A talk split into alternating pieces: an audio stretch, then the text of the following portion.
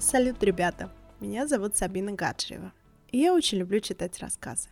Потому не случайно, что вы слушаете новый подкаст A Tale a Day. Почему рассказ – это круто?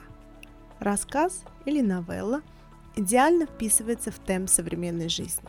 Он аккурат помещается в рамки кофе-брейка, в автомобильную пробку, избавляет от нервного поглядывания на часы, пока ваш друг опаздывает на встречу.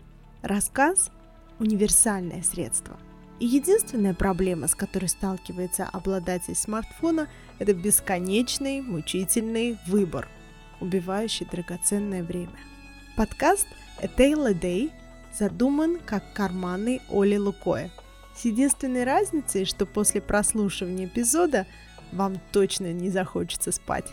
Каждую неделю я буду отбирать самые оригинальные, напряженные, смешные, философские, трогательные и пугающие рассказы, лучшую прозу знаменитых и не очень писателей, чтобы вы, дорогие слушатели подкаста, убедились, чистота писательского дара проверяется короткой прозой.